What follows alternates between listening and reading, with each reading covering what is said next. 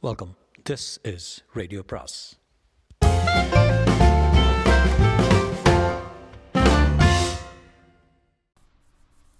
பொன்னியின் செல்வன் அத்தியாயம் எட்டு படகில் பழுவேட்டரையர்.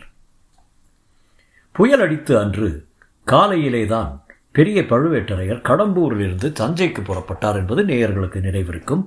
கொள்ளிட நதி வரையில் அவர் வழக்கமான பாதையிலே சென்று பின்னர் கொள்ளிட கரைச்சாலை வழியாக மேற்கு நோக்கி திரும்பினார். சோழ நாட்டு கிராமங்களின் வழியாக அவர் நீண்ட பிரயாணம் செய்ய விரும்பவில்லை. மேற்கே சென்று திருவையாற்றுக்கு நேராக கொள்ளிடத்தை கடக்க விரும்பி சென்றார். வழக்கம் போல் நூற்றுக்கணக்கான பரிவாரங்களுடன் இச்சமயம் பெரிய பழுவேட்டரையர் புறப்படவில்லை. தாம் போவதும் வருவதும் கூடிய வரையில் எவருடைய கவனத்தையும் கவராமல் இருக்க வேண்டும் என்று நினைத்தார். ஆகையால் பத்து பேரைத்தான் தம்முடன் அழைத்து போனார்.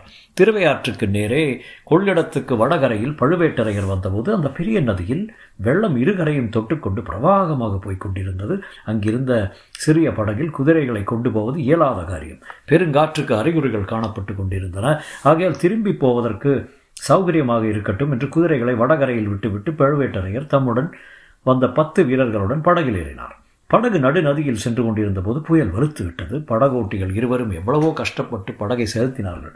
நதி வெள்ளத்தின் வேகம் படகை கிழக்கு நோக்கி இழுத்தது. புயல் அதை மேற்கு நோக்கி தள்ள பார்த்தது. படகோட்டிகள் படகை தெற்கு நோக்கி செலுத்த முயன்றார்கள். இந்த மூன்று வித சக்திகளுக்கு இடையில் அகப்பட்டு கொண்டு படகு திரும்பி திரும்பி சக்கராகரமாக சுழன்றது. பழுவேற்றையின் உள்ளத்திலும் அப்போது ஒரு பெரும் புயல் அடித்துக்கொண்டு சுழன்று கொண்டிருந்தது. நந்தினியின் எதிரில் இருக்கும்போது அவருடைய அறிவு மயங்கி போவது சாதாரண வழக்கம். அவள் கூறுவதெல்லாம் சரியாகவே அவருக்கு தோன்றும். வாழ்நாள் எல்லாம் தமக்கு பிடிக்காமல் இருந்த ஒரு காரியத்தை நந்தினி சொல்லும்போது அது செய்வதற்குரியதாகவே அவருக்கு தோன்றிவிடும். ஏதேனும் மனதில் சிறிது சந்தேகம் இருந்தாலும் அவருடைய வாய் சரி சரி அப்படியே செய்வோம் என்று கூறிவிடும். சொல்லிய பிறகு வாக்கு தவறு எதுவும் செய்வதற்கு அவர் விரும்புவதில்லை. இப்போதும் அவரை தஞ்சைக்கு போய் மதுராந்தகரை அழைத்து வரும்படி நந்தினி சொன்னபோது சரி என்று ஒத்துக்கொண்டு விட்டார். பிரயாணம் கிளம்பிய பிறகு அது சம்பந்தமாக பற்பல ஐயங்கள் எழுந்து அவர் உள்ளத்தை வதைத்தன. நந்தினியின் நடத்தையில் அணுவளவும் களங்கம் ஏற்படக்கூடும் என்று அவர் எண்ணவில்லை. ஆயினும் நந்தினியை ஒத்த பிராயமுடைய மூன்று வாலிபர்களுக்கு மத்தியில் அவளை தனியே விட்டுவிட்டு வந்திருக்கிறோம் என்ற எண்ணம் அடிக்கடி அவர் மனத்தில் தோன்றி வேதனை தந்தது. கந்தமாறன் வந்தியத்தேவன் ஆதித்த கரிகாரன் ஆகிய மூவர் மீதும் அவர் குரோதம் கொள்வதற்கு காரணங்கள் இருந்தன. பொக்கிஷ நிலவரையில் நள்ளிரவில் தாமும் நந்தினியும் போய்க் கொண்டிருந்த போது கந்தமாறன் எதிர்பட்டு நந்தினியை தங்கள் மகள் என்று குறிப்பிட்டது அவர் நெஞ்சத்தில் பழுக்க காய்ச்சியை இரும்பினால் சூடு போட்டது போல பதிந்திருந்தது. அப்போது உண்டான குரோதத்தில் அவனை கொன்று விடும்படியாகவே காவலனுக்கு ரகசிய கட்டளையிட்டு விட்டார். பின்னால் அதை பற்றி வருந்தினார். எப்படியோ கந்தமாறன் பிழைத்து விட்டான். அவன் எப்படி பிழைத்தான்? நிலவரை காவலன் எப்படி மாண்டான் என்னும் விவரத்தை இன்னும் அவரால் அறிய முடியவில்லை. அதற்கு பிறகு கந்தமாறன் தம் அரண்மனையிலேயே சில நாள் இருந்ததையும் நந்தினி அவனுக்கு சிரத்தையுடன் பணிவிடை செய்ததையும் அவரால் மறக்க முடியவில்லை.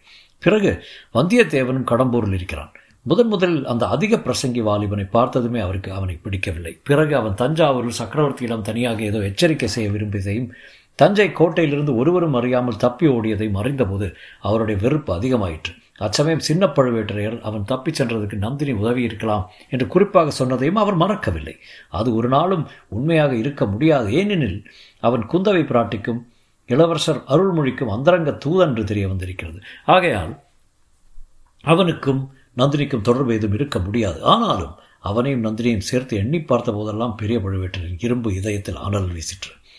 பிறகு ஆதித்த கரிகாலருக்கு இருக்கிறார் அவர் முன் ஒரு சமயம் ஒரு கோவில் பட்டரின் மகளை கல்யாணம் செய்து கொள்ள விரும்பினார் என்பதும் அவர்தான் நந்தினி என்பதும் அவர் காது கேட்டிருந்தது. அவர்கள் இப்போது சந்தித்திருக்கிறார்கள். எதற்காக? ஒன்று நிச்சயம். ஆதித்த கரிகாலன் பெரிய முரடனாய் இருக்கலாம் பெரியோர்களின் மரியாதை இல்லாதவனாக இருக்கலாம். ஆனால் அவன் சோழ குலத்தில் உசித்தவன் அந்த குலத்திலே யாரும் பிறனில் விழையும் துரோகத்தை செய்ததில்லை. கரிகாலனும் பெண்கள் விஷயமான நடத்தையில் மாசு மாறு மறுவற்றவன்.